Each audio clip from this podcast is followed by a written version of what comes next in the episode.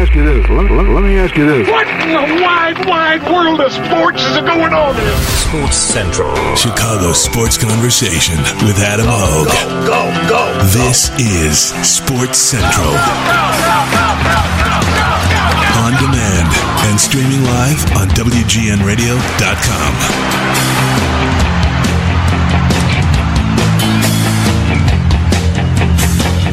This is Sports Central from the studios at W G N Radio, streaming, streaming for you, uh, for your heart's content. Uh, we have sixty minutes of rock'em sock'em good fun planned for you.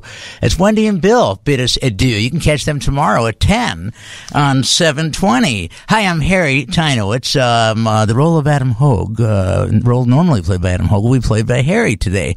Yes, that's true. I'm Harry Teinowitz, and um, uh, you guys know me from my work on, um, oh, let's see, uh, The Brady Bunch and As the World Turns. And um, uh, all the James Bond movies. And you can hear me and Carm every Saturday doing um, White Sox Weekly, which is a weekly show about the White Sox. We will talk a lot about the uh, Cubs, the Sox, and tonight's big game. Unfortunately, Lola will not be there, but the N C double A basketball championship game is tonight. Uh, it's in San Antonio, Texas, and it'll be the Michigan Wolverines and uh, John Beilein going up against Jay Wright's Villanova Wildcats, and the game will feature two Illinois, two, let's just say it, Chicago area studs um, going head-to-head in the um, uh, championship contest. And it'd be great. Man, when I was a kid, these kid, these guys used to play, um, uh, you know, for the University of Illinois. Now they go away to school, but what are you going to do about it? But I'm looking forward to it as uh, Matthews and Brunson will go up against each other. Matthews played for... Um, Uh, he played for Saint Rita, that's uh, Charles Matthews, and Jalen Brunson played for Stevenson. And Jalen Brunson's the star of uh, Villanova, and uh, Charles Matthews is one of the stars for Michigan Wolverines. So there's a big Chicago flavor tonight for the game, which will get underway uh, a little bit after eight o'clock tonight. If you're in the military, it's a little after twenty hundred. That the game will start. Also, we're going to talk baseball. Sahadev Sharma, Sahadev Sharma with The Athletic will join us in about twenty minutes to uh, talk about the uh, the way that the season started on the north side. It certainly started beautifully on the south side with the White Sox going into Kansas City, taking advantage of a, uh, a horrible injury to. Uh, uh, Their best player, uh, Sal Perez, uh, he hurt him. He hurt himself carrying his luggage uh, back, uh, you know, uh, from the airport. He went up the stairs and he hurt himself. He's out four weeks. So the White Sox dominated after James Shields gave up four runs in the uh, first inning opening day. They came back and they scored fourteen consecutive runs, six homers. Matt Davidson had three of them. And uh, Tim Anderson, two. Oh, Jose Abreu hit one. And the Sox uh, won that game fourteen seven, a football score. The Bears beat the Chiefs. And then Saturday, they were trailing. They were down three to one. But guess what? Good teams don't stop there. They came back, and Yohan Moncada had a uh, big hit there. And uh, Wellington Castillo swinging. He had the green light on a three oh pitch. After, uh, you know, after you look at that game, you say, hey, you know, this could be a fun season. I think White Sox fans are aware they're not going to go to the playoffs this year, probably. I'm going to go out on a limb and say that.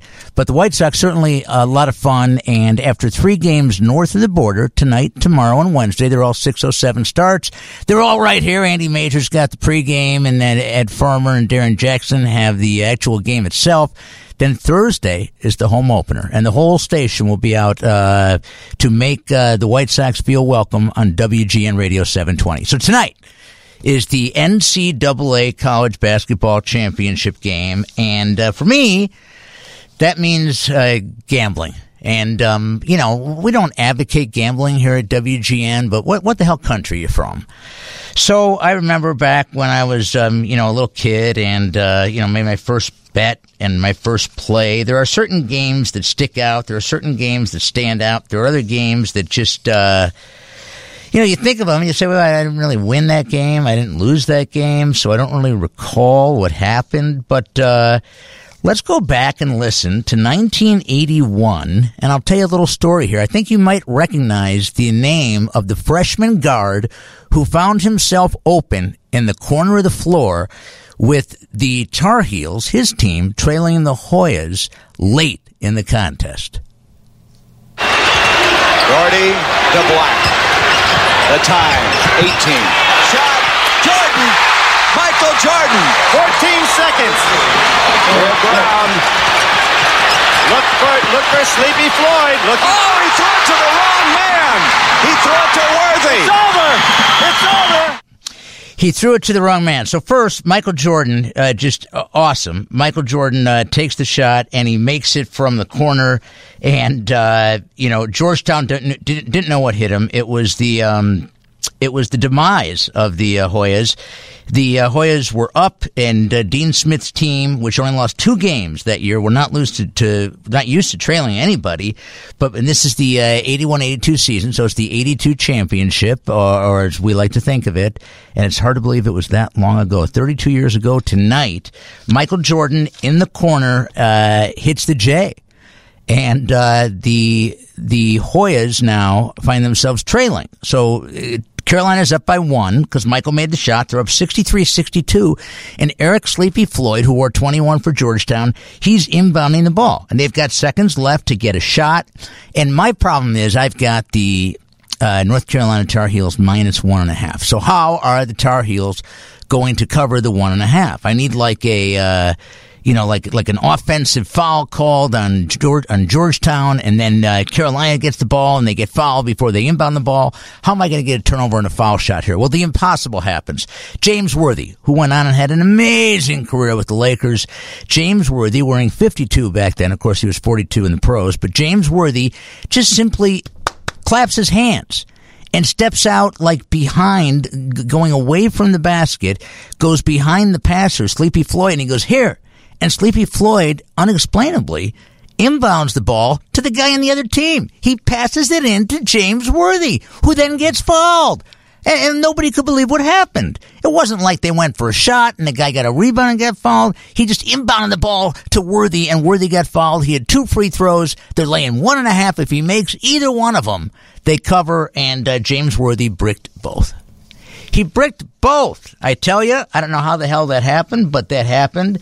And, um, you know, when you think about uh, championship games, you can think about it the way you want to think about it. There are great memories. For me, I'll always remember, like, what side I was on. I'll always remember the um, the gambling aspects of it.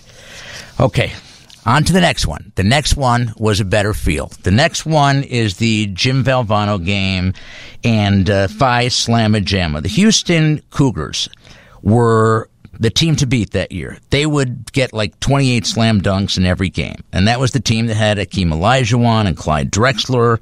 They were terrific.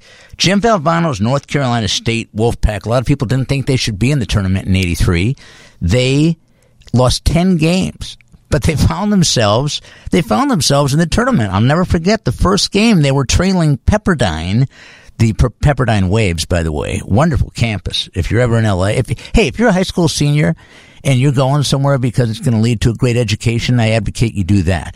But otherwise, you should check out Pepperdine, man. It's on the beach. It's really cool. Dennis Johnson played there. So uh N C State's losing to Pepperdine the first game. They have a miracle finish. They come back and win. And it's kind of like the Sister Jean thing. People are like, oh, yeah, N C State had their day in the sun. We'll see what happens from this point on, but you probably won't have to worry about N C State. So this game. Uh, Houston, like I said, they were slamming the ball home the entire season long. All they did was like take, you know, shots from three inches away. They, they had the highest uh, field goal percentage in years because all their shots were slam dunks. So Houston, in this game against North Carolina State, they slammed their first basket of the night, and that was the only slam they would have. And they're up seven. Late in the contest, under two minutes, they're up seven, and Valvano starts fouling. And Houston starts breaking the front ends of the one-on-ones. And this is like the most exciting game. And, you know, obviously, you know, we lost Jimmy V years later, and um, he remains a great inspiration to so many people. But what he did that night was inspired coaches. He inspired underdogs. He inspired players that were told, you have no shot to win this game. Kind of like Michigan's being told tonight. Kind of like uh, John Beilein is being told tonight. This is the biggest favorite. Villanova is the biggest favorite since two thousand ten. And uh, N C State was down late in the game. They get the ball back. They're passing it around. They're way behind the three-point line. They don't, you know, they're they're they're way, way, way like uh, away from the basket. And they throw up a prayer. And let's go back and listen to nineteen eighty-three. It's down to seven seconds. You can see the time. Wittenberg. Oh, that's a long ways. It's there. They won it. On the dunk. And so the the State Wolfpack had Derek Wittenberg, twenty-five, Sidney Lowe, thirty-five, and their guards were, were keeping them in the game. They also had a forward who would play in the in the N B A for a long time with the Utah Jazz, Thurl Bailey. But it was another guy. It was Lorenzo Charles, who wore forty-three. Lorenzo Charles went up this like prayer of a three-quarter shot. I'd, I'd say it's about a, a third of the way.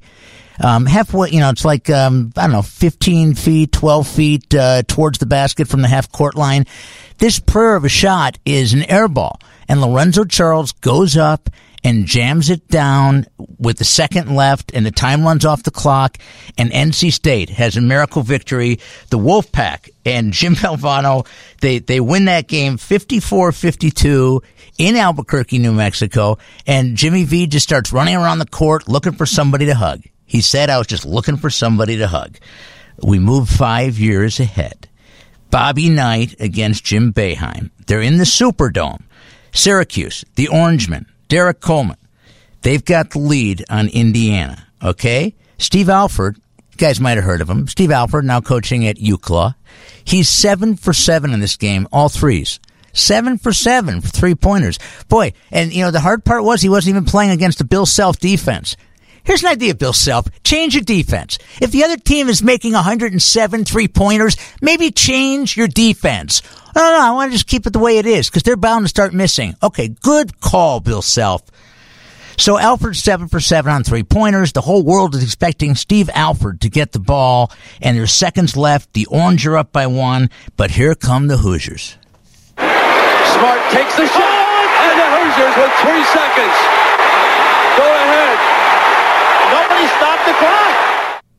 Nobody stopped the clock, and Keith Smart, not Steve Alford, Keith Smart is the guy that knocked down the game winner, and Indiana had the victory. Indiana won that game seventy-four seventy-three. So many of these games are blowouts, like the, uh, you know, Tark the Shark, his U N L V, uh, his U N L V team of nineteen ninety that featured um, Grandmama and Plastic Man, two great nicknames. I mean, right there, that's the key to a championship team, don't you think, Ben, is having two great nicknames. So Larry Johnson, Grandmama, and Stacy Augman, Plastic Man, they uh, blew out Duke. They beat him one oh three to seventy-three. There are so many of these games. The, um, you know, uh, Kentucky's had blowouts in this game. Utah, Rick Majerus, I wanted uh, that was a bad night for me when I decided to take the Utah Utes. But um, I had Utah the year that they lost by like thirty points. Uh, it felt like thirty. They end up losing by nine, but trust me, it was never that close in the game. Uh, this was a game. This was a game that was pretty fun. This is the uh, Butler Bulldogs, who who nobody thought would be in the Final Four, going up against the monstrosity known as the Duke Blue Devils. This is the team that featured John Shire. You know, Glencoe's own John Shire. And it's two thousand ten. Gordon Hayward's got the basketball. And here he comes uh, across the timeline with one chance to, to take it all. I mean, this is, this is, uh, you know, this is the, uh, Jack and the Giant. This is the, um, uh, you know, uh, the crazy, how could this ever happen that Butler could beat Duke? But here it is. Here's Gordon Hayward getting the ball and throwing up the shot for all the marbles. It's Hayward pulling it down, getting around Zubac at midcourt, launches the shot. Oh, it almost went in! Almost went in, and Duke is the king of the dance, two thousand ten. Okay, so look, so Butler Butler technically lost that game, but I will always think of that game as Butler winning because they covered the point spread. See, and I think that's what happens a lot is you have like memories, and you're like uh, well, Butler, they they won a they won a national championship. No, what are you talking about? They never won a national championship. Yeah, Gordon Hayward took the shot from half court. Yeah, it didn't go in. Yeah, but they covered. They covered. They won. They won the national championship. That's all you got to remember about it is that's the game. So here we have tonight Villanova, Jay Wright, who's the best-dressed coach in all of college basketball, going up against John Beilein, a guy who was at West Virginia forever. And John Beilein came north. He came to the University of Michigan after Tommy Amaker had imploded the program. Tommy Amaker now doing a really nice job um, over with Harvard. And he was a Coach K guy, obviously. He played uh, guard for Coach K's Blue Devils. So you got uh, John Beilein and the um, Michigan Wolverines, who did a very, you know, they had a great season. They did a very, very solid job in the tournament. They won the Big Ten tournament. And And now I wonder if people will say, well, they had an advantage because they got an extra week off. Because we, we know that the Big Ten wanted to play in Madison Square Garden this year, so that's where they held their tournament. And the only way they could get it, because the Big East is locked in there for a million years, is to play their tournament a week before everybody else did. So like while U I C and the Horizon League were playing their tournament, and that's usually reserved, and uh, no shot against U I C, because I'm, I'm a big believer in schools like U I C and Loyola. Uh, but, but the Big Ten would normally play the week right before the uh, the tournament would start. They would normally have their championship game on that final Sunday, you know, when the S E C played their championship game. But they didn't. They played a week earlier, and Michigan was solid, and Michigan won that tournament. And, uh, you know, they're they're looking real good. The Michigan Wolverines are looking real good. But Villanova is who everybody's taking. I mean, all the experts are taking Villanova, and our own expert, Kevin Powell, K P, was at the Final Four. He's going to join us live in the studio in about twenty minutes. For some reason, our clock is racing backwards now. It's like a Twilight Zone. I've, I don't know how this happened, but the clock is going back. Oh, I wonder if I could get younger and I could uh, not drive home that night from the Blackhawks game. Well, Now, now it stopped. So K P will be with us in, in about uh, in about twenty-three minutes. But uh, it's it, it's like a foregone conclusion to a lot of people that Villanova is going to win this game. I mean, they've got a terrific team. Jalen Brunson's the player of the year. They've got their other guard, Bridges, is, you know, a fantastic player. Everybody on their team averages double digits. And then you got Muhammad Ali Abdurrahman, who's a terrific player who had a horrible Horrible game against Loyola. They didn't make any three-pointers. I mean, really, looking back at it for Loyola, Michigan never turns the ball over. They're second in the country for the uh, turning the ball over. They've, they have the second fewest turnovers of any team in the country, and they kept turning the ball over time and time again in the first half. Michigan is awesome from the three-point land, and they could not make any three-pointers on Saturday night. And then Michigan, you know, rarely gets into foul trouble. And they were picking up a lot of fouls. I really thought that this game uh, that was played Saturday, Loyola, and they were up, they were up about twelve, but I, I thought that Loyola should have been up about eighteen in the second half of that game. You know, if somebody had said, hey, would you like, you know, would you settle for Loyola being up seven at half? Of course, just take that. Of course I would take that. They're an eleven seed going up against Michigan, a three seed. Of course I would take that. But the way that Michigan played, Loyola should have been up by like eighteen points going into that second half. And really it was like one injury and then like one like five, six minute period where they kept turning the ball over. They turned it over on five straight possessions, and that is not good. So we are about uh, seven hours from game time, which means we're about nine hours and twenty minutes away from the song. The song that, you know, that they go out with every year. And I thought after the first Loyola game when they beat Miami, I thought that that's, that, that we'd have one moment of Loyola in the song. I thought we would have Sister Jean, you know, for a brief second, and, and we would see Dante's three going in, which should have been a four. Uh, but you're going to see a lot of Loyola tonight when they play One Shining Moment. We're going to step away for just a second. In for Adam Hoge, I'm Harry, and we are on uh, Sports Central. How cool is that? Streaming to you, W G N radio dot com. Sahadev Sharma from The Athletic. Uh, we're going to talk little Cubs, little White Sox, Major League Baseball, and then Kevin Powell will be in the studio with us late to go over uh, his thoughts of being down in San Antonio. Um, we'll, we'll go out here. Uh, We'll be right back in two and a half minutes, but let's hear a little of the song. Whet their appetites for tonight, Ben. Hey, the ball is tipped, and there you are. You're running for your life. You're a shooting star, and all the years no one knows. W G N, W W G N. This is where W G N Sports Central lives. It's alive! Streaming right now with your host, Adam Hoge. Today, the role normally played by Adam Hoge is being played by Harry Teinowitz, sort of uh, half as good as Adam Hoge. Uh, this is Sports Central with you every day from one to two. Usually you find Adam Hoge sitting in the chair, but today it's me, which means I get to bring on one of the coolest baseball guys there is. He knows everything. Uh, he can tell you, like, he can tell you what Tommy LaStella had for breakfast this morning. From The Athletic, it is Sahadev Sharma. Sahadev, what did Mister LaStella enjoy for breakfast this morning? Uh, I believe it was uh, some grits and uh, some eggs and sausage. That's, that, that's what I, I, I believe I saw. That is unbelievable. That is a great, great info, inside info. So uh, the, you know, for the Cubs, they're playing the Marlins. These are not, you know, last year's Marlins. There's no Giancarlo Stanton. There's no um, Yelich. There's no Ozuna. You know, you kind of thought, hey, how great would it be for the Cubs to go in and get a four-game sweep in Miami? But boy, they, um, you know, not for lack of effort by the bullpen, but, but the Cubs come home two oh. So if I asked you, what did you learn from opening weekend, how would you respond? Yeah, I, that it's not, nothing comes easy in this game, and that you better be up and prepared for whoever the opponent is, because they're all big leaguers. I, I got to say, I was a little surprised by the Marlins. Uh, they, they did not go down easily. They, you know, these guys are big leaguers. We all know that. But the Cubs are supposed to be the better team, clearly. They're a World Series contender.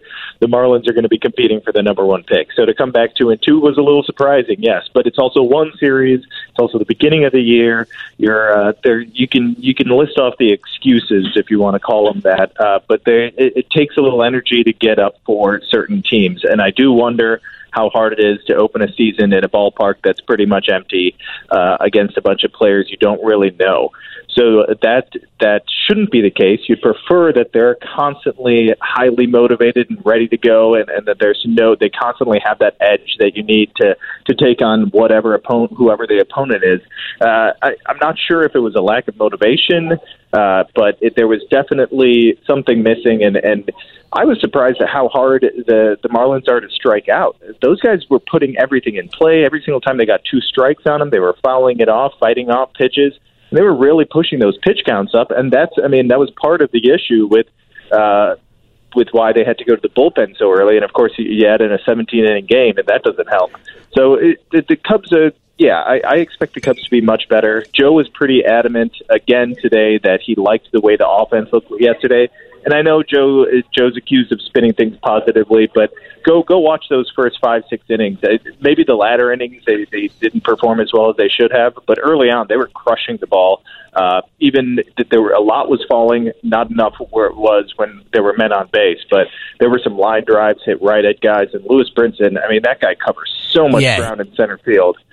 He's he's going to be good, and that's the guy. That was the key piece they got back in the uh, trade with the Milwaukee Brewers. He's at the Great American Ballpark in Cincinnati, a stadium I was a little underwhelmed by my visit there. Sahadev Sharma writes uh, for The Athletic. He covers the Cubs, knows all things baseball. So I would say that there were two, um, even though even though um, Quintana did not, you know, finish the game strong. He was like grooving. I'm I'm more worried about. Um, uh, You Darvish, uh, you know, Lester, I don't think we need to worry about him. He'll throw the occasional, you know, off game. But what do we make off of you Darvish um, not doing so strongly in his Cub debut? You know, this is a guy that does occasionally have trouble with his fastball command. Uh, as long as he's healthy, I would have zero concern with him. I think he's going to get in a groove. I think he's going to have a few dominant months at minimum. Uh, I think this guy's going to have a really strong season. I think the fastball command was just not there. The slider, was, there, there'd be some sliders he broke off. You'd say, yep, that looked like the guy in spring training that, you know, nobody could hit. And then there would be at times when he couldn't find the zone with the slider. Or he couldn't put it anywhere where he wanted it to. So it's a, it was a mixed bag, that his first start. Definitely disappointing when you come off a big uh, a big spring and you come off a, a, a big signing a big contract. I, I, I honestly, I, I kind of disagree. I'm a little concerned with Lester just because of the velocity. If the, the velocity was down last year and he struggled, it's down two ticks again uh, this year. If that's going to be consistent, that's a big issue. I, I also know that, and I agree with you, what you the, the second part of what you said about Lester is that he's done it before. He's had these stinker starts before, and he always bounces back. Almost always does he come back. Even last year, he was he was solid in the playoffs. You know, it, it's not as if this guy doesn't know how to work with lesser stuff. So I just want to see a little bit more velocity, and then I'll be comfortable with Lester because I know that there's nobody that's tougher on the mound. There's nobody that's going to go out there and give it his all more than Lester. That guy will go out there and work his butt off for you and give everything that he has with what he has. Okay, I'm with you. I remember like they had that, that Pirates had that ten-run first last year, and and uh, mm-hmm. that was, you know, Lester looking awful. Then he came back, and he was good after that. You mentioned how the Marlins were hard to strike out. That really wasn't the case with the Cub hitters, was it?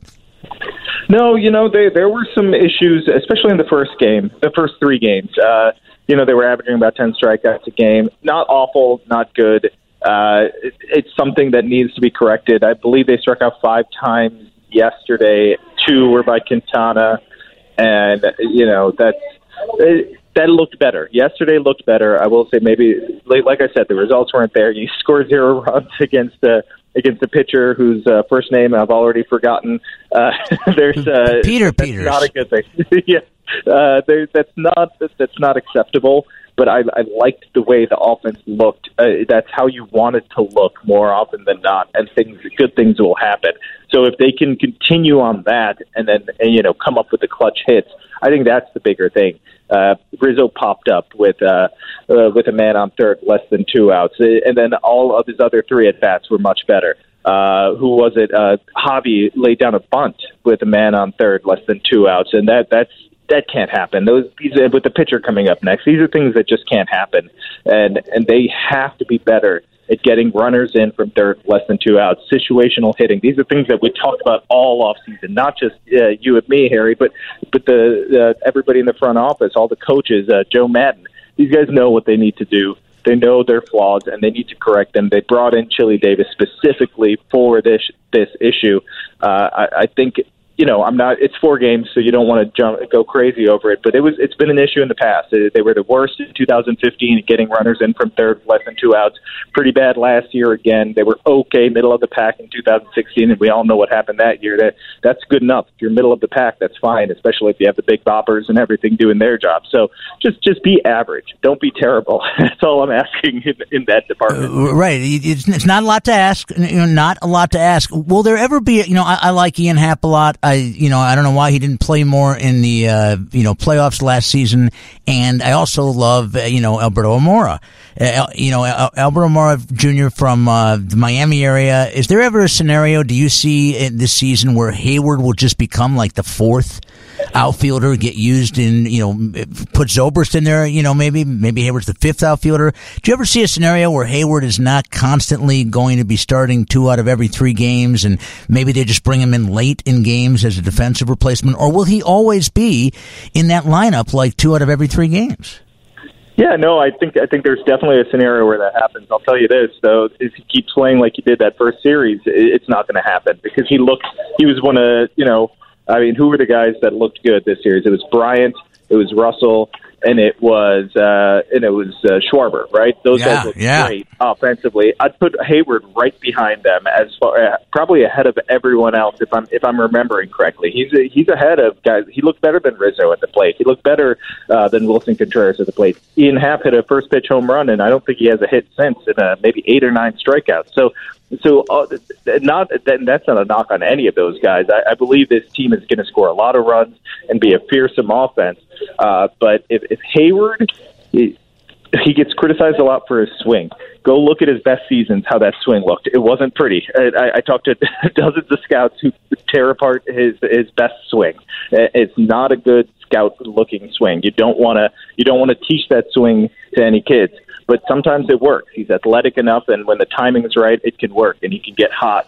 So I don't know if he just needs to be in a better, better headspace, uh, get his confidence back. But a, a good start can mean good things for Jason Hayward. Uh, again, it's four games. I, I'm not willing to, to say that he's back by any means. He looked a lot better. I saw some hard hit balls. I saw some balls fall. And that's the biggest thing, I think, for confidence, the balls falling. Uh, but you're right. If if he struggles, if he's the Jason Hayward on offense that we saw the past two years, I think by I think he gets a longer leash because of who he is, uh, the type of work he puts in, how good he is at everything else that he does, and the type of leader that he is off the field. I think he, he'll get a longer leash than most other players would. But, yeah, by June, if he's hitting two hundred and, and not walking and, and not providing much on offense, then sure, yeah, I think you, you have other options. And really high-quality options, you're going to have to sit him at, at, at some point. Uh, just another moment here with Sahadev Sharma. He is with The Athletic. Boy, if you're not reading The Athletic, you're missing out on a lot of stories. You can go online and find The Athletic. It gives John Greenberg something to do every morning. So uh, tonight we have the Cubs debut of Tyler Chatwood wearing Sammy Sosa's jersey number. I know the dude had a uh, you know rocky time when he was at home with the Rockies, but he was pretty good on the road. So what can Cub fans expect from Tyler Chatwood? Yeah, the two things you want to look for if it's working are his curveball and his changeup. He's got a he's, the curveball. He struggles to use it in Colorado. Uh, it just didn't move the way he wanted it to move when he was at, at Coors Field. Uh, that I think that kind of threw him off more than anything, and it and it lingered into other starts as well because you have to throw it differently to make it uh, go one way and. and Coors Field, and then, then you go on the road, and you have to you change your arm angle, uh, your arm slot, and all of a sudden you're throwing a pitch differently, and it's working differently. There's no consistency. You you don't know what to expect, and it messes with your head. I think uh, this is a guy that has some pretty nasty stuff, and he hasn't gotten the results that he's wanted uh, during his time in Colorado. So I'm really curious to see how the Cubs, who prepare as well as any team, have a great pitching infrastructure with Tommy Hotovy and Mike Borzello and, and new pitching coach Jim Hickey. I think these guys are, are going to have them well prepared and ready to face this team. I'm really curious to see how it works. A, a curveball, a fastball that can sit in the mid nineties. Uh, we talk a lot about spin rates today in baseball, and he, he's got elite spin rates with his uh, four-seam fastball and with his curveball. And these are the type of guys that, you know, these forward-thinking front offices can get a lot out of. Uh, coaching staffs and front offices like the Cubs can can get a lot out of. Think Charlie Morton with the Houston Astros. That's that's a good scenario here. A guy that uh, kind of came out of nowhere last year and, and, and blew some people away at, in the playoffs, too. So uh, I think that's that's what you, you want, a best-case scenario type of thing with Tyler Chatwood. Maybe a few more innings than what Charlie Morton was eating last year, but I think uh, that's that's the upside with Tyler Chatwood. You just want to see some command, and you want to see uh, some uh, missing bats. I, I like the Charlie Morton comparison. I'll take that. And good thing the Astros got Garrett Cole. They really needed help with their starting rotation. Right? That, that and, seems and all of fair. a sudden, he, the guy's matching career highs and strikeouts. So there's something that they, they've figured something out in that department, too. That that's a, I mean, that's a guy with all the talent in the world and Garrett Cole. And a Pirates team that gets a lot of credit for working with pitchers just couldn't maximize that talent. And now... Now look at Garrett Cole looking like his best self in his first start with the Astros. That was impressive. Hey, uh, I had a buddy who got married in Cincinnati about uh, twelve years ago for some reason, and I, we got to go to the Great American Ballpark. And, you know, this is where, you know, the, the home opener went. You know, the, the mm-hmm. baseball used to always start the opening day in Cincinnati, and the oldest franchise, and, you know, Marge Schott, uh, the oldest owner. I, I used to think Marge Schott was such a hypocrite because her players couldn't have facial hair, yet she could. Um, but I wasn't impressed by the Great American Ballpark, other than the uh, you know that mosaic inside of the um, uh, the Great Reds teams of the seventies. The, the you know the the the, the park just kind of left me wanting. What what are your thoughts on that park? Yeah, no, I, I actually really agree with you there. The, what I like are the statues and all the the, the history of. I, I love seeing you know great teams represented. So so seeing all those statues, Joe Morgan, you know Johnny Bench, that that's fun. That I, I like seeing that and, and honoring those types of players. But uh, yeah, the ballpark leaves me a, a little underwhelmed. Uh, I'd probably rank it last in the division. Uh, and I'm and this is someone I'm, I'm not a big fan of Miller Park either, but. Uh, Yeah, this, there's just something missing. P N C just brings so much. You, you have the city behind it, nice, the bridges. Everything just looks, you you kind of focus on everything great about the city. Wrigley Field, you know, we, we all love that ballpark for so many reasons, and, and they're making it even better, updating it without taking away the charm. Uh, it, it's not as good of it's, for a newer ballpark. You you wish they would have done a better job, but hey, not not everything is perfect. And I know we uh, there, there's. I mean, I, I don't like the new ballpark in Atlanta, and that was just built. So uh, it, it's hit or miss, I guess. And then we all have our different tastes. But yeah, I, I don't think it's uh, people are too big fans of this ballpark. All right. Well, Sahadev, we really enjoy your uh, company. Thank you very much for giving us some time today, and uh, have a wonderful broadcast. Hopefully the uh, the infield won't be brought in uh, with one out again, uh, but uh, we won't get into that. It's really early to be, uh, you know, criticizing the best manager in all of baseball. Uh, but uh, thank you for coming on, and we'll be uh, checking you out in The Athletic. Appreciate it. Thanks for having me on, Harry. Oh, my my pleasure. And uh, it is Harry in for Adam Hoge. Uh, Adam will be uh, doing post-game tonight for the uh, Sox and the Blue Jays. The White Sox are north of the border in Toronto tonight, tomorrow, and Wednesday. They have six oh seven starts. Andy Mazer's got your pregame, and then your postgame, it's going to be an Adam Hoge, or it's going to be a Mark Carman, who's at at the Carm. The guy really would like you to follow him on Twitter, at the Carm. And then Thursday is the home opener, the White Sox and the Detroit Tigers, three o'clock start, and the whole station's going to be out there on Thursday, so you guys got to come out starting uh, ten a.m., uh, Cork and Kerry. They'll be, uh, you know, uh, popping the first uh, Cold Goose Island, so be a part of it all, won't you? Hey, Kevin Powell, star of the uh, Rokan Show. Kevin Powell was in San Antonio for the Final Four. He will be with us when we return in just moments on Sports Central, on the stream, baby, W G N radio dot com.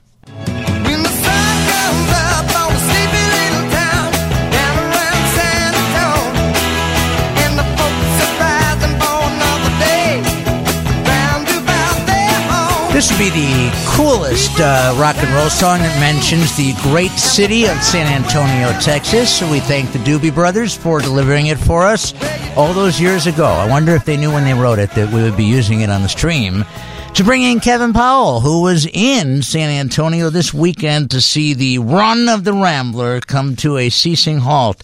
Kevin Powell is with us. K P, what up, dog? I am great. I was sitting out in the lobby waiting to come on with you, and I was reading through David Hawes' column about uh, his covering of Loyola and his mm-hmm. sentiments towards the mm-hmm. team. And he said, look, reporters, they try to find angles, a million different angles. Sometimes you're writing as strictly as a reporter. Sometimes you're giving your perspective, your opinion, your thoughts. It's a kind of a different angle each time. And he basically says in his column that he genuinely felt upset for this team. And I couldn't agree more. We were standing outside. First of all, I was courtside as these guys were walking off, the Ramblers, following their loss to Michigan, and it's Ben Richardson and Clayton Custer. Richardson is tearing up, and Custer has his arm around him, yeah. and those two are walking off down into the tunnel after playing. Dude, they're teammates forever. Forever. And I just felt I felt awful for him, and I was sta- we were all, you know, crowded. The media's crowded around their locker room waiting for us To, to get in there and talk to the guys. And uh, look, I haven't been doing this nearly as long as David Haw. I've only been doing re- reporting for a handful of years now, and you do separate. I can't tell. And I look like I'm twelve for anybody who doesn't know what I look like. Um, uh, you know, you separate emotion from your responsibilities as a reporter. But I, I was generally, I had like goosebumps and nerves waiting for it all, the whole journey, because you're reflecting as you're waiting. We were standing there for twenty minutes or so, and you're looking back on it all, and I'm like, That was that was awesome. What a great what a great ride. And it did sting a little bit, though, knowing that they could be playing tonight with a double-digit lead late in that game. You know, um, I as a fan, I was at the uh, – I've gone to a couple, uh, you know, for work. But as a fan, I went to the uh, Final Four that Joakim Noah and Florida won in Indianapolis okay. when George Mason was an eleven seed who qualified. And in that uh, first game that George Mason played, they got blown off the court. Yeah. I mean, they, they were never in it. Right. Loyola played their game. Mm-hmm. Loyola had a seven-point lead at the half. Mm-hmm. Well, they I mean, had a what, ten, twelve-point lead twelve with about ten lead, minutes right? to go or so. And and then they had that one, you know, one injury, and then they had that one stretch of about yeah. five and a half minutes where they threw the ball away on five straight possessions. But, you know, I thought that they really represented themselves. And I'm, I'm yeah. not a big fan of the moral victory, but what a statement for a team that was picked, you know, not even to win Missouri Valley, to, to win the Valley, and then, you know, to go through four other teams to get to the Final Four. I thought they played proud. They were such an enjoyable team to be around, and talking to the guys after the game, I was joking with another reporter that they're a better quote than most of the pro athletes in town. I'm not, not trying to be cynical or, or knocking any of the athletes. There's plenty of great athletes in town that are, are really interesting to talk to, but all of them were well-spoken. Um, they had interesting things to say. I think they all had great self-awareness. They had great perspective on the entire run. They were just a really enjoyable bunch to be around. The entire university, from their media relations department to Porter Moser to the players, it was a, a wild ride, but it was the turnovers that did them in. And leading up to the game, that's what we kept at. Okay, what's the matchup? What do you guys have to do to win? All those sorts of questions. And Clayton Custer just, you know, multiple times, so we have to win that turnover battle. We've been careless with the ball. They were one hundred thirty-first in the nation in turnovers, as we've talked about, Harry, on, on Friday leading up to the game. Um, and they lost the turnover battle. They were winning it at halftime, and then they lost overall seventeen to twelve. And it was uncharacteristic. This whole tournament and their whole season, they never really shot themselves in the foot, but there was that five-minute stretch in the second half where they were just throwing the ball away, and they they, they, they lost rhythm and tempo to the game, and they normally control pace of play. And even if things do speed up, they find a way to, to they found a way to slow the game down. But that five minute stretch, and then to Michigan's credit, they finally started hitting shots. Mo Wagner came in, Duncan Robinson came in off the bench. That, that's a deep team. Yeah, Duncan Robinson, who won the uh, six man of the uh, of the year award in the Big Ten, he started his career at Williams. That's like a D three school. Wow, there's a D three school in in, in uh, Massachusetts. Usually, if you go to Williams, like you come out of there and you're like a top flight attorney, right? You know, right. Um, but uh, I think they're twenty-nine and oh now when he scores at least six points. twenty-nine Look at you. Yeah. Are you betting uh, the Wolverines tonight? Um, I mean, just for fun. Yeah, for fun. You know, I, I wouldn't be completely surprised if they do win just because of how good their defense is. It's absolutely elite. I think everyone's expecting Villanova to win considering the amount of talent they have. They have a potential lottery guy, Mikael, um, what is it? What am I blanking on his name right now? I was all prepared. Mikael Bridges, the uh, the guard for Villanova, um, going to probably be a top ten pick in the mm-hmm. N B A draft. Jalen Brunson's the consensus national player of the year. But Michigan does kind of have that. Mo Wagner, man, he's a guy who just seems like everywhere you look on the court, he's there. Yeah, he does you, a little bit of everything. And if you say anything bad about him, he'll kick your glasses in. I saw it. Yeah, didn't Jim Nantz embarrass himself a little bit? He called a meme a meme. Did you hear that on the broadcast? I was talking to Steve Cochran this morning, and he he brought that up, and I saw some people tweeting about it that Rafferty and because because I saw the slow mo stuff of Grant Hill and Rafferty mm-hmm. when ducking when, right. when Wagner goes leaping and it was phenomenal. Over the yeah. And Jim Nantz said that's going to turn into a meme. And, oh, uh, you're kidding! Yeah, that's that's tough. Tough look for Jim Nantz there, but uh, I, I like I like what they did with um uh you know uh so uh, C B S owns T N T, T B S, True throughout the tournament. They're showing the games on all those stations. So Saturday night, uh, we watched. I was I was at my friend Spike's house, yeah, and for Seder, and uh, I want to hear all about your Seder dinner later. um, but we watched the Loyola feed. It was so cool. You know, you could have watched the regular broadcast. Oh, right. They, they do you that You could now, have right? watched the, you know, the um, uh, Michigan broadcast, or you could have watched the Loyola broadcast. So Who was on the Loyola we're broadcast? We're cheering for uh, your your captain of the nineteen sixty-three Loyola Ramblers broadcast. You, your your star, Mister Uh, H.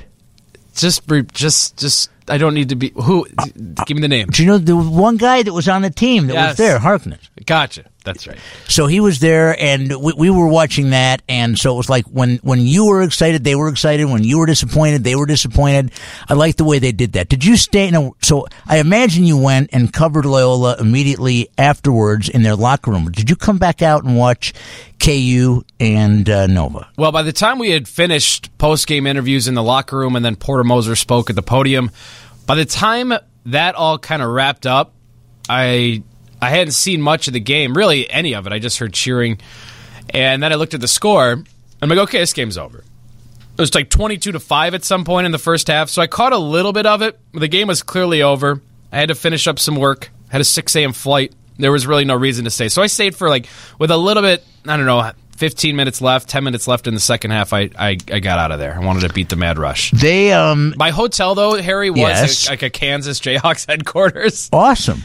Yeah, it was awesome, but then at the end of the night, I'm like, okay, I'm going to go get something to eat, and when I hear these the fans start filing into the hotel, that's time to go to bed. And I saw a lot of they were just so like devastated and upset. Wow. But I don't think they were too like pissed off because it had they. I think every, they were just deflated because they realized at halftime, halftime the game was pretty much over at that point. Well, because Bill Self didn't do anything on defense. Bill Self sat there and let them break the record. They hit eighteen three-pointers in yeah. the history of the Final Four. That's the most ever. In the history of the college basketball tournament, only once has a team in the tournament scored more, and that was Loyola Marymount, who scored twenty-one in a game. I just don't understand how if you're giving up all those three-pointers, you don't adjust your defense in some way, in some form. Yeah, I saw the outcry on Twitter that, look, if a team's beating you in one dimension of the game, you got to stop that, right? I mean, if if a big man is beating you down low all game, you, right, you double, take it away you double from him up, you take it away from him. I don't know how you allow that to happen, uh, particularly a, a team like Kansas who's played well and a coach for Bill Self. I, you know, if a team gets hot, a team gets hot, but to allow, what was it, eighteen threes, which is a record. eighteen threes. Which is a record for the Final Four.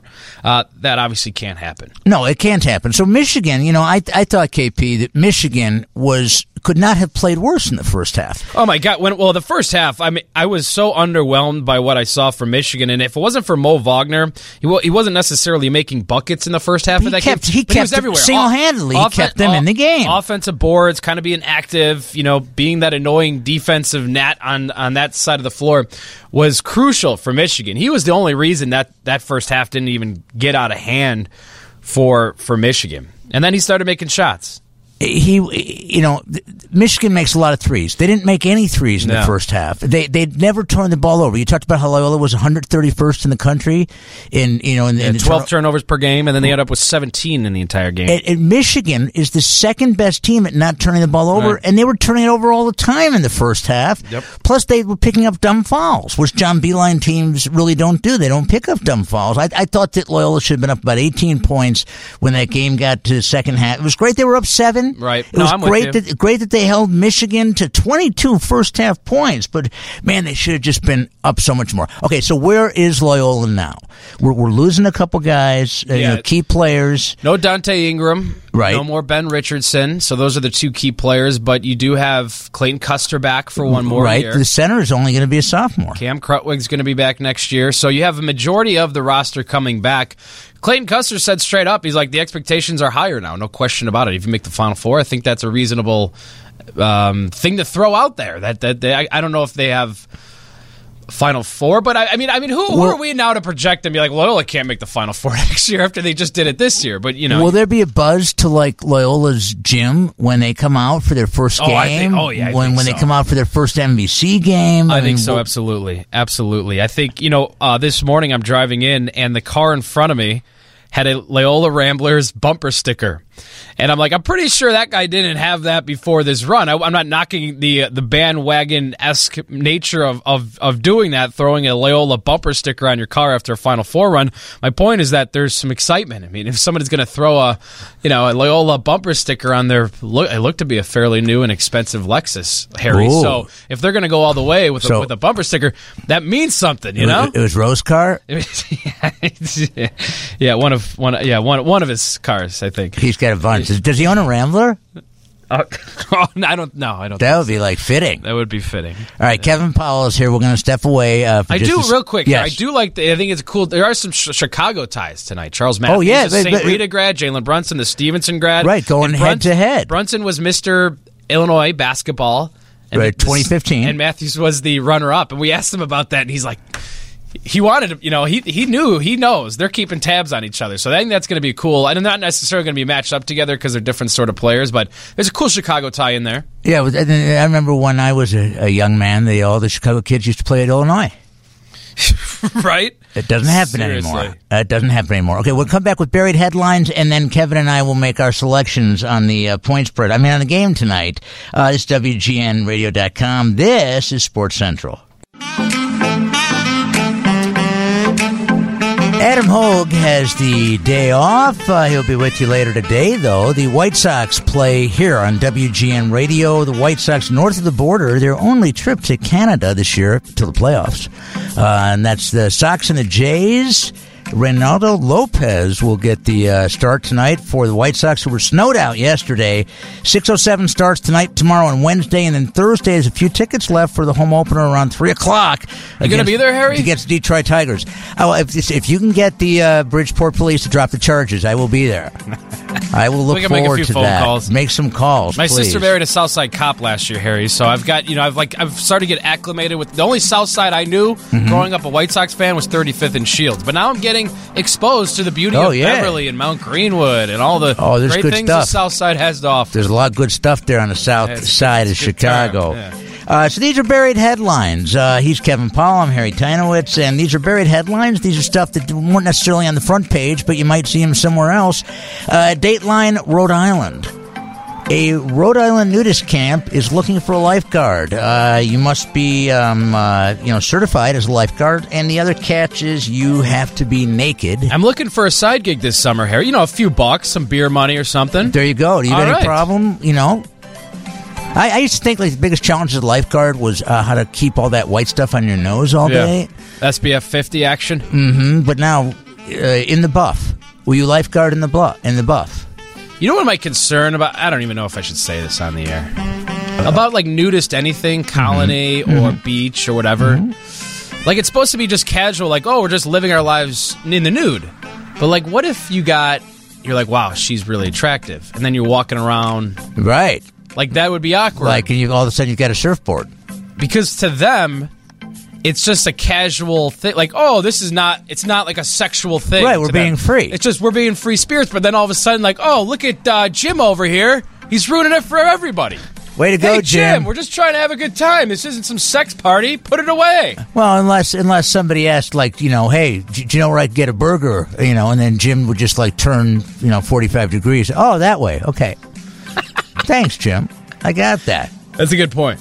Uh-huh. But have you ever thought about that? Like a nudist, like... I've ever thought about it. What do you think I did? How do you think I got through high school? But that's my point. But at high school, you're thinking about it as like a sexual type thing. Right. But like if you right. went and your buddy... Like what if you got convinced to go do one of this and you're like, okay, all right, cool. I guess I'm going to do it, whatever. And next thing, like two minutes into it, you're like, look at Harry. Come on, Harry. How could you... Be mature for a minute. How could you not? Yeah. I mean, how, how could you? I mean, I don't mean to be like, you know, shallow, but how could you be there on the beach and news right. camp, news colony, and not be um, yeah. somewhat aroused?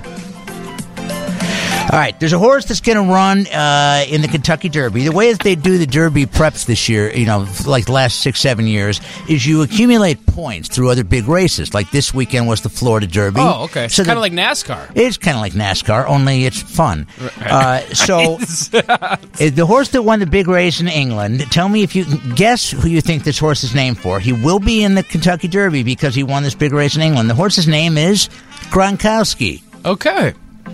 Now we're back to being naked at a nudist camp. There we go. Whole circle. Mm. I'm putting all my dough on Gronkowski. Well, if it's full will there, circle. Will there be a Gronk spike from the from the horse? Oh, at oh the, you know it. Yeah. You know it. You Some know sort it. Of dance, rave party, it'll bust out. It's going to spike the jockey.